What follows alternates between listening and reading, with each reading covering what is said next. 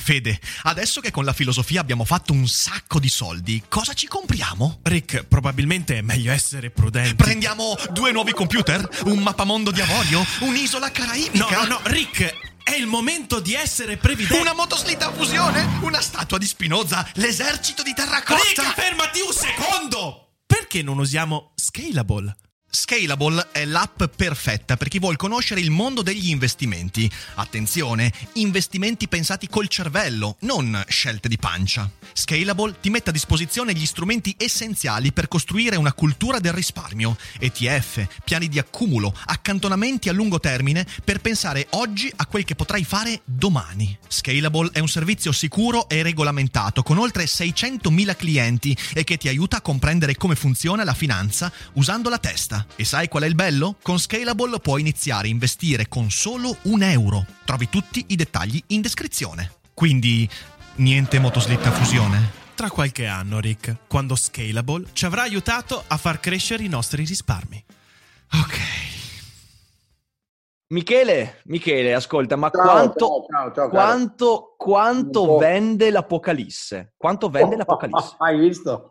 Porca miseria, guarda che... Sono un po'... incre- Mi scuso, sono un po' scamiciato perché ho sto maglione che insomma, entro ed esco dall'ufficio perché domani comincia la grande evento e e fuori fa freddo. In realtà tutti sappiamo che tu ti sei messo così apposta per la tua sensualità casual, la tua sensualità casual così, dai, sì, dai, dillo, dillo, vedi, fermati, no, Michele mi bannano il canale, fermati. ciao caro, ciao, bentornato. Qua. Ciao, ciao ragazzi. Dai, ecco, ho fatto dai. cascare. Caduto, vedi, vedi che sei, sei, madonna santa, Mike. Vabbè, già che ci sei, fallo vedere, così poi... Avevo messo Ecco. qua apposta per l'occasione perché Dai. ho dato il tape scotch a- ai ragazzi che devono attaccare nel pugno adesso. Esatto. E- È il manifesto, il manifesto del- del- de- dell'evento che ci sarà domani sera in seno alla terza convention, al terzo meeting di Liberi Oltre, perché vi ricordo che fra qualche ora, insomma, eh, se lo state ascoltando di mattina in podcast o di pomeriggio in video, si sta svolgendo in Si queste sta ore. svolgendo alla sera, Esatto. state ancora in tempo a correre e, Esatto. e se non volete mangiare vi facciamo entrare gratis perché ormai i posti per mangiare li abbiamo fissati e ci sono, Fissati. sono Andrea e Riccardo che... Dai, sì, sì, sì, sarà un bel dibattito sulla coscienza politica ai tempi di YouTube attraverso YouTube e non solo, quindi non mancate sotto il link, quindi vi aspettiamo.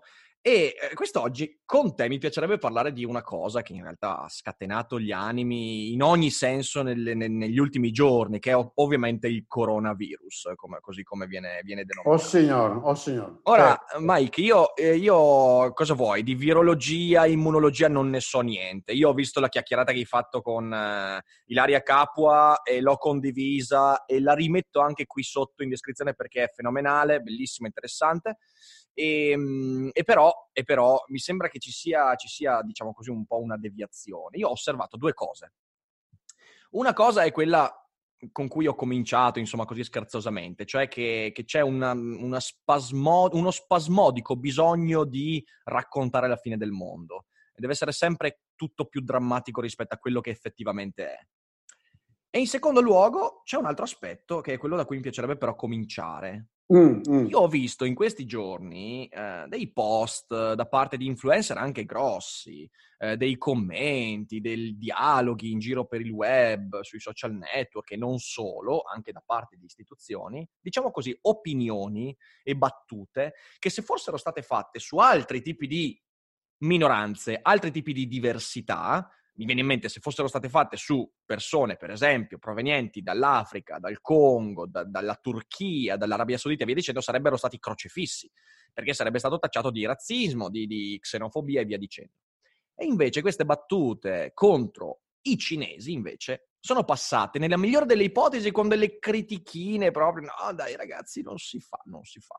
Invece a volte sono passate proprio inosservate oppure applaudite da, da- da- da- risate. Ho visto influencer americani con milioni di iscritti pubblicare dei meme assurdi, di battute, certo sono battute, però io, che in realtà dico si dovrebbe poter scherzare su tutto senza che quello sia tacciato come razzismo, però mi chiedo dov'è l'indignazione? Cioè, dove è finita quell'indignazione che così facilmente si scatena nei confronti di altre etnie, di altre minoranze, e che invece in questo caso non si muove neanche, non riesce a muovere neanche una foglia. Mi sembra che ci sia del razzismo latente devastante nei confronti dei cinesi. Non solo. Allora, secondo me qui c'è proprio un cumularsi di cose. Rispetto ai cinesi sono d'accordo. Uh, è un razzismo dell'invidia. I cinesi nell'immaginario uh, italiano e non solo italiano, perché questa cosa va detto, uh, sta avvenendo con particolare virulenza come al solito in Italia, ma sta avvenendo, eh, sto seguendo stampa internazionale con grande attenzione, questa cosa mi ha un po' ha colpito anche a me, no? eh, sta avvenendo anche in altri paesi. Mm-hmm. E, sai, i cinesi sono i nemici dell'Occidente, no? sono quelli che sono cresciuti e non dovevano crescere, sono quelli che hanno fatto nell'ultimo 40 anni quello che Marx aveva previsto, però non doveva succedere e, e non avrebbe dovuto funzionare perché sono un popolo stupido e inferiore. E invece sono cresciuti. Mm-hmm. Noi abbiamo anche esagerato, poi noi nel senso della stampa occidentale va esagerando le dimensioni della crescita cinese, perché la cinese è un'unità di potentissime, si confonde a che se 6.500 milioni tutto diventa grande anche quando cresce un po'. Certo. Un popolo molto povero, un paese molto povero relativamente ai nostri eh, standard occidentali, era poverissimo da fare schifo a 40 anni fa, adesso solo mediamente povero. E lì c'è ancora, e lì c'è veramente una disuguaglianza devastante, cioè lì c'è veramente l'estremo da un lato una crescita. Una disuguaglianza fortissima, come in tutte le società estremamente povere che cominciano a crescere, specialmente in queste epoche in cui poi insomma, chi riesce ad andare avanti no? ah, passa dal Medioevo alla California del ventunesimo secolo nel giro di una generazione, è chiaro che sì. le differenze sì. sono devastanti. Eh, perché è così? Quindi secondo me c'è questo elemento, quindi c'è un elemento di, eh, come dire, rivalsa, no? Eh, io l'ho detto, la, la, la, rappresentazione simbolica di questo è quello, quello squallido personaggio che fa il commissario, il, scusami, il ministro del commercio estero di Trump, che appena saputo la cosa, ancora 20 giorni fa, un mese fa, ha detto, ah perfetto, così adesso col virus finalmente la gente prenderà paura e le fabbriche se ne andranno dalla Cina per andare, per ritornare in America. A parte eh la cosa mona che in America non tornano se vanno, vanno in Vietnam, che è un processo iniziato indipendentemente, o in Indonesia, indipendentemente dal virus. Ma capisci la, sì, la, la, cioè, la, sensi- sì, sì, la, sensibilità che c'è nei confronti, sì, Secondo me c'è quello, no? E c'è poi la giustificazione che mi è piaciuta di più fra anche amici liberali, mi ha lasciato piuttosto sorpresi, è che eh, no, non parlo del popolo, parlo del governo.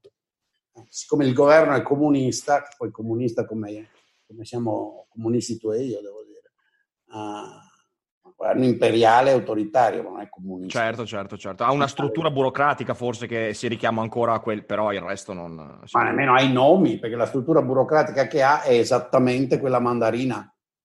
Mm esattamente quella mandarina col centro che controlla, che quando i mandarini capi delle province si comportano male o diventano il capo espiatorio, come è appena successo a quelli di Ubei, l'imperatore dice via tutti, metto gli amici miei. Certo. L'ha appena certo. fatto tre giorni fa. No?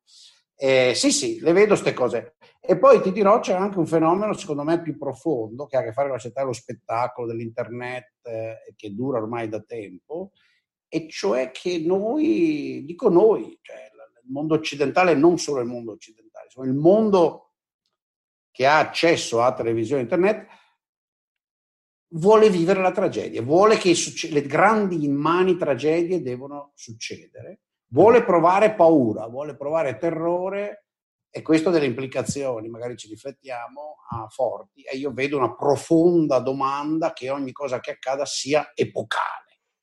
Sì, sì, sì, sì, sì, sì, sì. O, che sia, o che sia la fine delle epoche. Io, guarda, eh, c'è, c'è un, un, bellissimo, forse tu, non so se l'hai mai letto, però c'è un filosofo francese che è Jan Kelevich. Lui ha scritto un bellissimo libro sulla morte, sul, la mort si intitola, eh, secondo me è un bellissimo libro, poi è uno di quei filosofi un po' letterati, che forse a te non piacerebbe tanto, eh, però secondo me lui ha detto una cosa molto interessante in quel libro. Lui dice il fascino della distruzione, il fascino dell'apocalisse, della morte, è il fascino di essere gli ultimi, cioè di non dover poi dare la propria eredità a qualcuno, perché se finisce il mondo è una cosa deresponsabilizzante, cioè cos'è che ci responsabilizza in effetti? Ci responsabilizza il fatto che domani dovremmo lasciare il mondo a qualcuno. Se invece finisce il mondo, sti cazzi, possiamo fare quello che ci pare. È un aspetto non da sottovalutare. Non forse c'è anche quello, sì, forse anche quello, so, di, di, di, di, avere questa idea che siamo arrivati alla fine, ma sì. non lo so, c'è Guarda, c'è un bisogno profondo di avere paura, che io riscontro in mille cose. Io non ho mai amato, devo dire, sono io un po' particolare,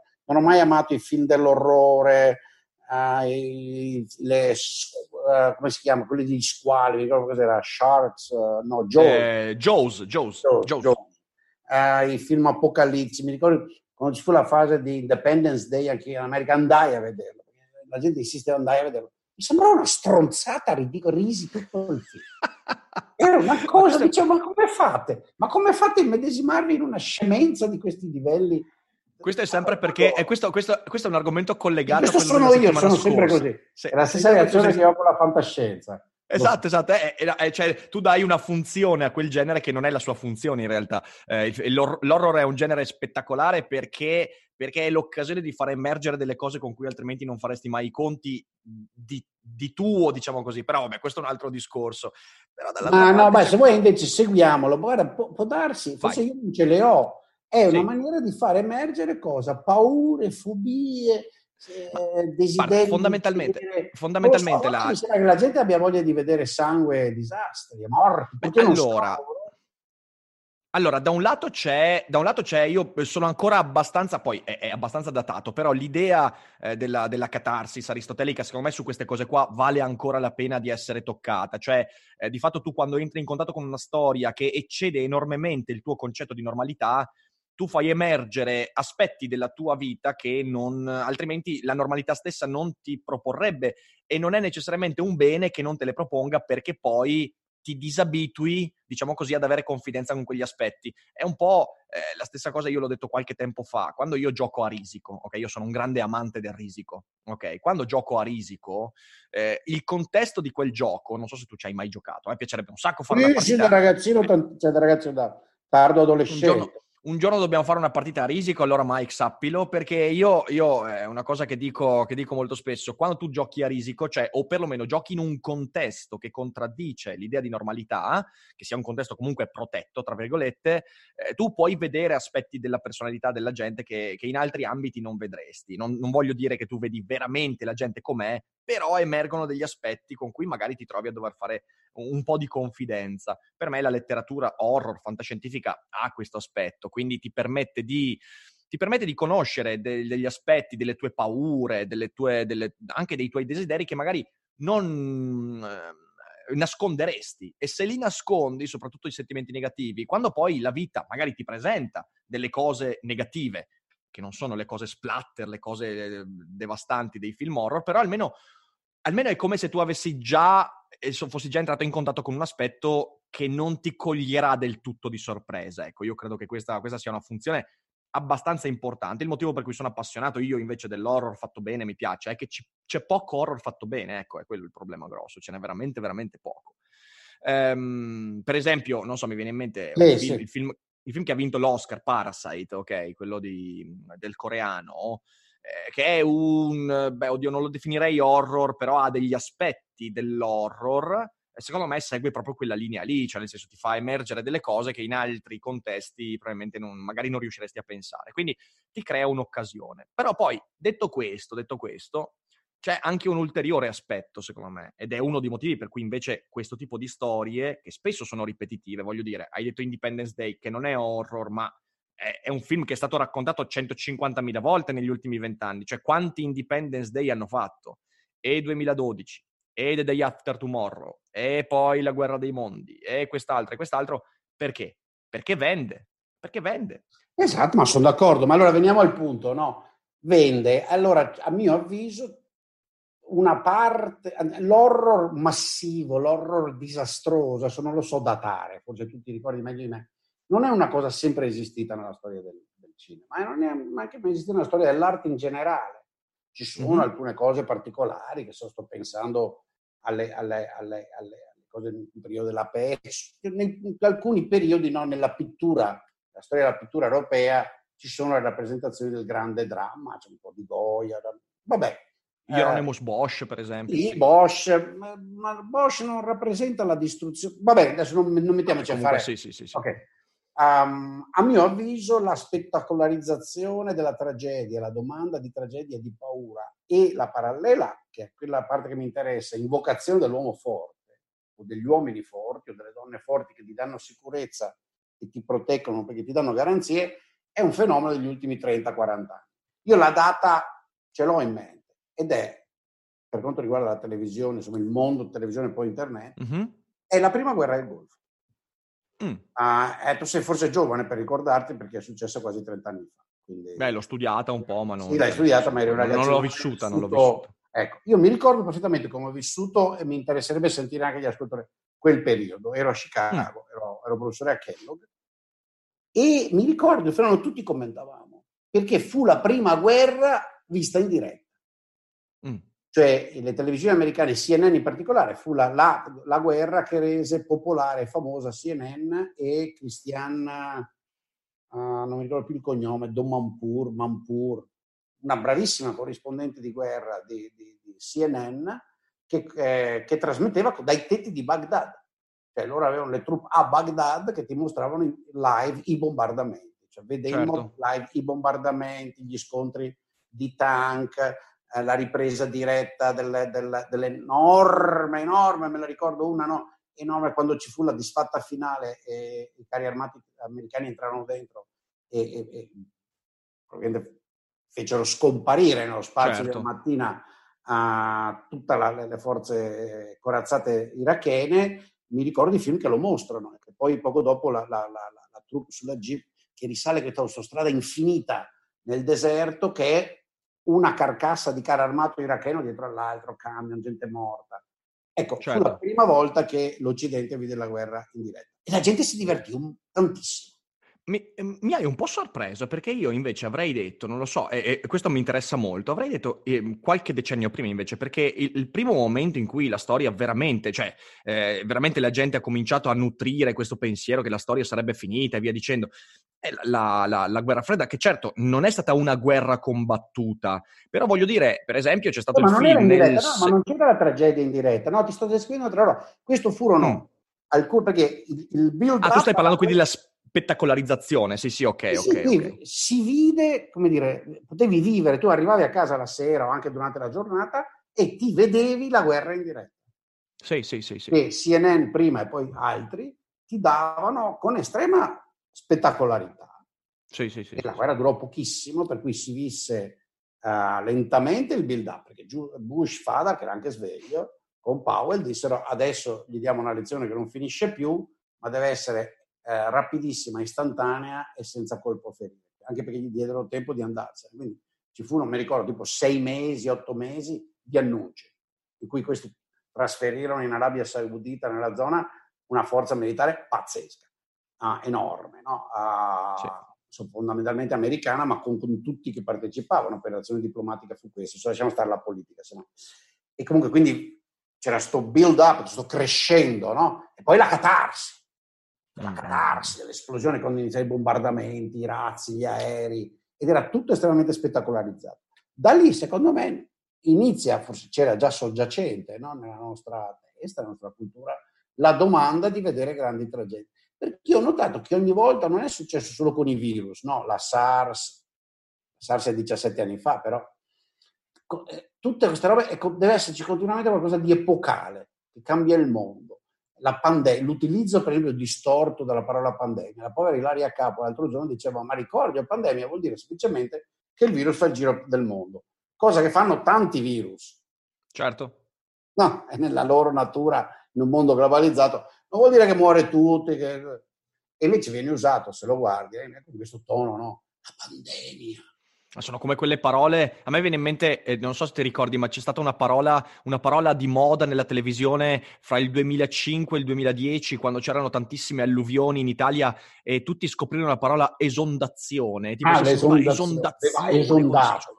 esondato, esondato, è incredibile. È incredibile. Eh, sì, no, quelle sono le parole che vanno, che vanno, di moda perché fanno presa nell'immaginario, sì, sì, sì, è vero, è vero. Quindi sì, no, hai ragione. Io ho visto in, in questi giorni, al di là poi di altri aspetti, aspetti che, vorrei fare una riflessione, la farò privatamente senza tirarti in mezzo, anche perché ha anche aspetti polemici, ma va fatta su come è stata gestita l'intera cosa. Sono proprio questi aspetti diffusi, no? eh, quello diciamo razzista di rivalsa verso i cinesi specifico che tu hai subito notato e anche secondo me è una domanda generale, no? di... perché secondo me, posso dire, eh, non è un caso che tutto questo sia molto forte nel mondo, in quella parte della popolazione che poi alla fine ti vota Salvini, ti vota Trump, ti certo. vota Zingaretti. Niente, sono accaduti di non nuovo. Non vuole stare su, eh, lasciamoli. Adesso c'è un inception, vedo il riflesso eh, nella finestra, nella finestra c'è anche una, quindi è un infinito, una cattiva infinita, è quasi... Speriamo di essere infiniti. Facciamo entrare un po' di aria fresca veneziana. Sì, sì, sì. sì. Eh, cos'è che volevo dire? Ecco, non è un caso, secondo me, che ci sia uh, molto forte sia l'attrazione verso questa cosa, sia la domanda, in quei segmenti maggioritarissimi della popolazione che eh, hanno riferimento ideologico e politico a quello che potremmo chiamare la, la, la, il populismo mm-hmm. Reazionario, che per quanto mi riguarda va da Fassina a Salvini, no? Cioè sì, quelli sì, che dicono ridateci indietro il mondo degli anni 70-80, ridateci indietro la centralità occidentale europea, ridateci indietro Cina, India, Africa, Indonesia sottosviluppate, morte di fame, magari un po' comuniste, arretrate, isolate, che non vengono a rompere i coglioni, insomma, cioè che non sono in mezzo. Eh, sì. Ok, ridatecelo indietro e che, che, è quello che vogliamo, che ci faceva sentire bene. Sì, sì, sì, e a mio avviso il, il sogno no, che ecco, questo coronavirus crei un tale sconvolgimento che cambia tutto no? e le aziende se ne vanno dalla Cina, l'economia cinese collassa, un sogno fortissimo. Che è, è diffuso, no? Sì. È, è, la domanda che, gli, che, qualche tragedia ci restituisca il mondo di 40 anni fa. Sì, Adesso, è vero, è vero, è vero. Sto facendo ecco. forse del sociologismo esasperato, eh, non voglio... Ma in realtà io sono d'accordo perché tante volte ho sentito questo discorso. Io, per esempio, ho conosciuto persone che, in cui magari si discuteva, non so, anche quando c'era la crisi, la crisi del 2008 e via dicendo, che poi alla fine del discorso ti dicevano, eh, sai cosa ci vorrebbe una bella guerra, cioè l'idea che la catastrofe eh, riavvolge il nastro della storia, che poi in realtà non è così, non è mai stato così, anzi, per questo bisogna sperare sempre che non arrivi la catastrofe. C'è anche un altro aspetto, c'è anche un altro aspetto che, che secondo me è interessante. Bravissimo, che... a quella maniera mi devo ricordare questa frase, sì, che la catastrofe riavvolga il nastro della storia. Sì, sì, è, un, è un'idea molto, molto, forte, una deviazione psicologica. Io la sento fortissima questa domanda, no? E quindi queste idee, questo cambierà. E poi non si rendono conto che invece sta roba, per esempio, ed è triste dirlo, ma io, come sai, non solo seguo la vicenda cinese attentamente, ma credo di avere ormai veramente dei radar buoni, perché fino adesso sta succedendo esattamente tutto quello che si era previsto ma non solo su questo, altre cose, questa cosa rafforzerà enormemente non solo il regime imperiale, ma rafforzerà personalmente Xi Jinping. Sì, assolutamente. Eh, ma questo è, guarda, eh, c'è un testo, anche qui io so che tu non lo ami particolarmente, però, però c'è un libro di Foucault che, mm, che, che, per me è ancora una delle cose migliori scritte negli anni 70, che è Bisogna difendere la società, che peraltro non è neanche stato scritto, è una serie di sue conferenze. E lui in quel testo lui parla proprio del razzismo inteso come discorso collettivo che non è legato necessariamente a un'etnia, alla biologia e via dicendo, ma come discorso che cerca proprio di difendere le prerogative di qualcuno, ok? Cioè bisogna difendere la società è la frase che sta dietro qualsiasi razzismo. E in effetti dietro questa sinofobia noi stiamo difendendo, cioè stiamo difendendo un'idea di Occidente che sta avvenendo sempre più meno, scusatemi il gioco di parole, però, eh, però è, è, è, proprio così. E, e, e, dall'altra parte Foucault, che su questo c'aveva uno sguardo abbastanza acuto, lui diceva sempre che quando si innesta nella società quel discorso, bisogna difendere le nostre prerogative, questo è il modo perfetto per rafforzare le prerogative dell'altro, cioè nel senso tu, questo è un discorso che rafforza enormemente perché ponendo uno scontro muro contro muro ne, rende necessario per l'altro rafforzare il modo con cui viene percepito, perché altrimenti, cioè nel senso, è, è, è, è, quel concetto molto interessante che lui rovescia von Clausewitz. Von Clausewitz diceva che eh, la guerra è la continuazione della politica con altri mezzi, Foucault dice un cazzo vero, è la, la politica, politica, che, è la, che è la continuazione e, della guerra. Io sto con Foucault. D'altra parte considero anche che sia un grande passo avanti. Eh. In che senso? Beh, nel senso che la, quando quello che Foucault chiama appunto la politica la continuazione della guerra con altri mezzi è una cosa recente da quando comincia a esserci uh, una certa nozione che chiamiamo... Ah sì, in quel se- cioè storicamente è un passo avanti. È un fenomeno del Settecento, se vuoi, tra alcuni per carità del Cinquecento, Stati europei, comincia il meccanismo della diplomazia, della politica, mm-hmm. no? Uh, prima si risolveva in un'altra maniera. Sì, sì, sì. Vediamo chi paga il culo all'altro, ne ammazziamo 40.000, 50.000. Chi, vince, chi sopravvive vince, sì, sì, esatto. Chi sopravvive esatto, vince, dà ragione ed aveva un argomento politico-diplomatico eh, eccellente. No? Sì, ah, sì, sì, sì, sì. I romani erano bravissimi. Sì, non siamo d'accordo, va bene, mandiamo 18 4 regioni, vediamo, spaziamo via tutto, sì, è vero. E così la, la, risolviamo la questione sul commercio nella, nella Mediterraneo dell'Ovest. E, ecco, sì, sì, però sono d'accordo, sono d'accordo che la, la definizione di Foucault è molto più appropriata oggi. Beh, sai, sono datate, se ci pensi. Clausewitz alla fine scrive cosa? Adesso aiutami. A 150 Fine 800 fine 800, seconda metà dell'Ottocento. Seconda metà, no? Eh, cent'anni, sì, sì. quindi no, ho detto 150 sbagliavo, cento anni prima di Foucault. E lui, se guarda indietro, è ancora vero che la guerra è la continuazione uh, della politica uh, con altri mezzi.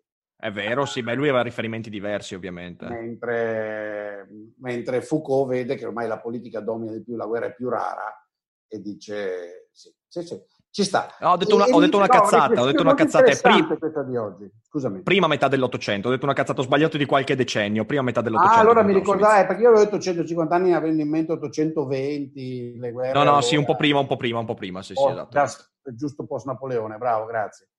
Ehm, niente, no, mi sembra che tutte queste cose ci siano. Ovviamente, forse io e te siamo due chiacchieroni che leggono simbolismi e significati in un evento che sta accadendo e che la gente dice Beh, però in realtà, in realtà è solo paura di prendere fatto... il virus.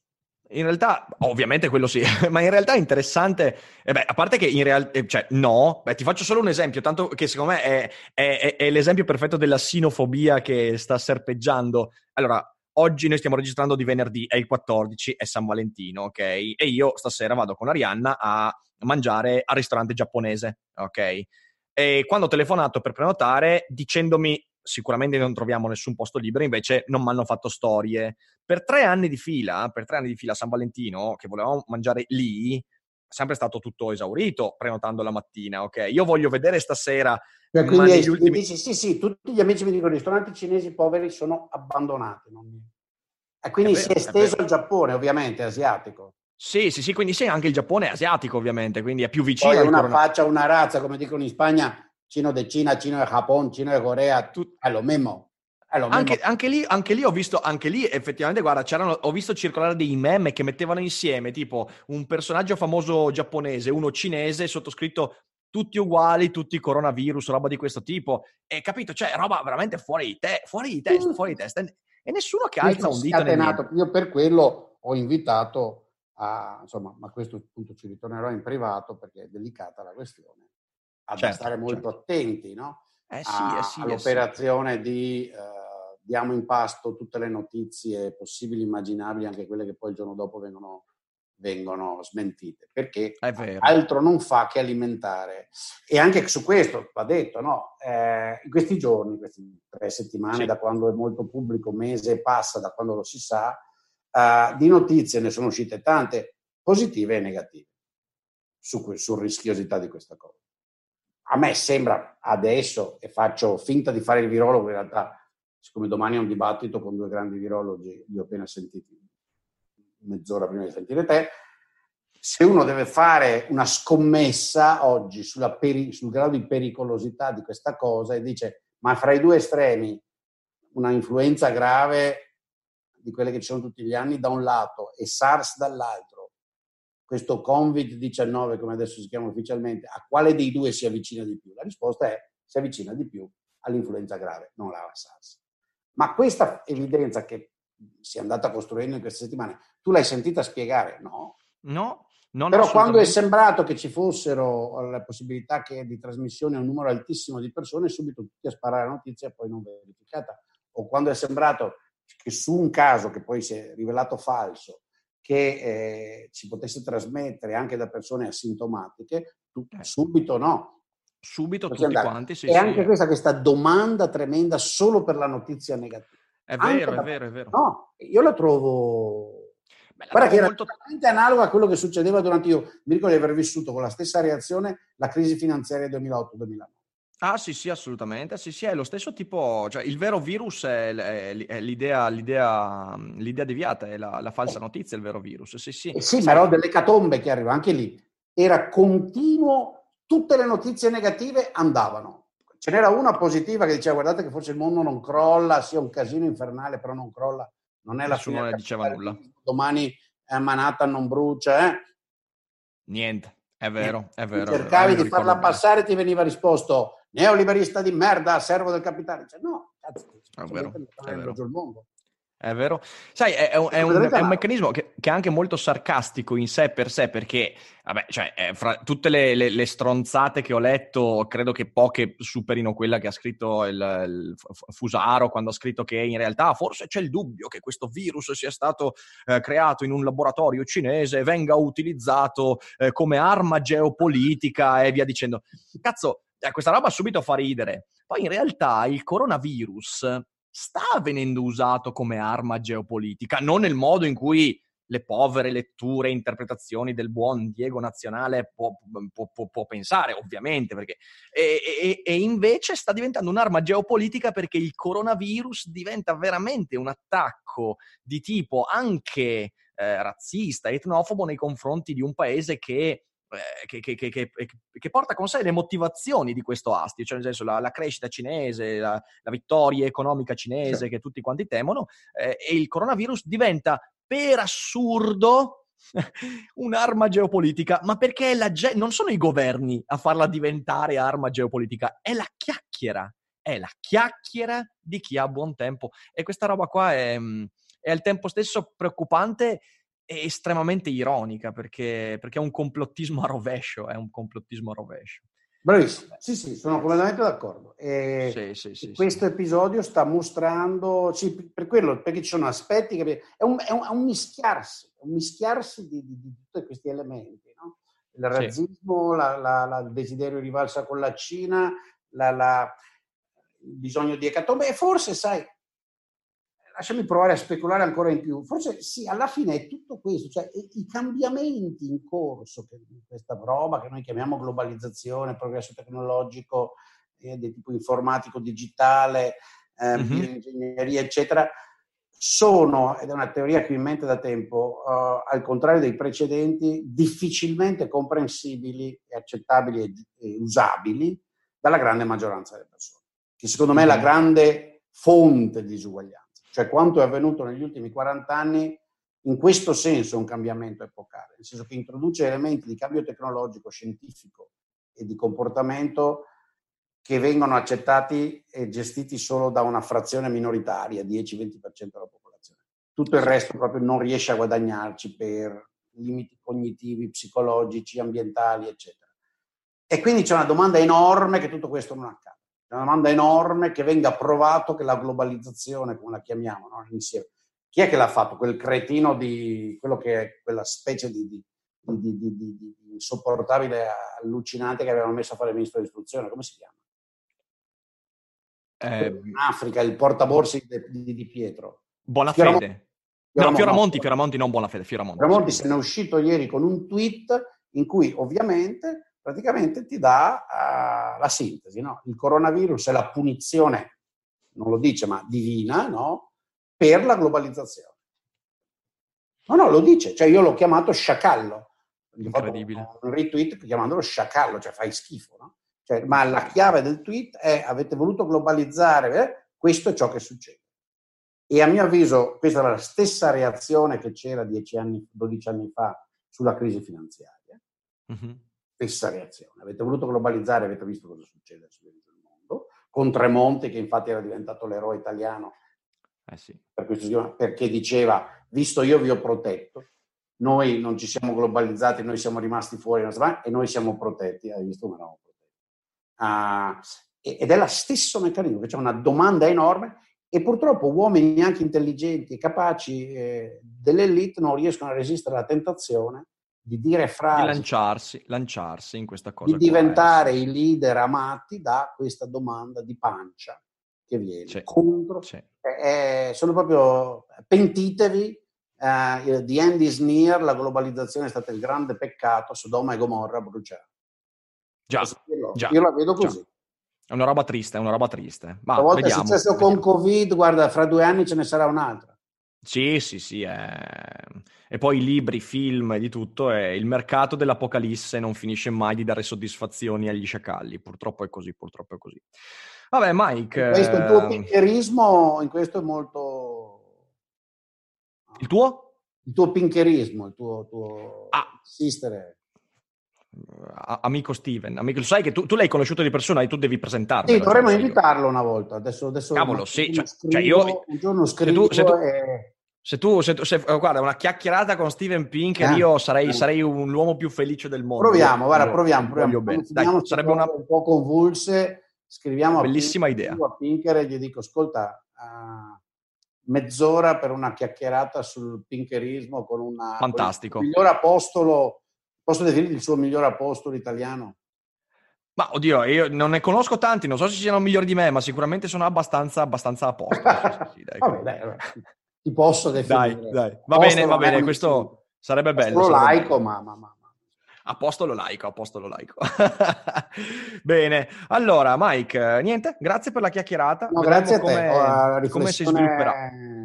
per me è rilevante. sì. Nel mettere insieme, nel mettere insieme i pezzi. Sì, assolutamente. E ovviamente voi con un commento diteci cosa ne pensate e noi per chi ci sarà ci vediamo oggi a Venezia a San, al San Giobbe, San Giobbe e come sempre voi passate un buon weekend e non dimenticate che Questa volta tutto bisogna dirlo, non è tutto noi, è ciò che pensa. ciò che pensa. E stavolta proprio ci stavi, ho provato a pensare, mi hai fatto Esatto. pensare a alta voce, quindi esatto, esatto. Ciao a tutti e buon weekend. Ciao, ciao Mike. ciao carissimo, ciao ciao.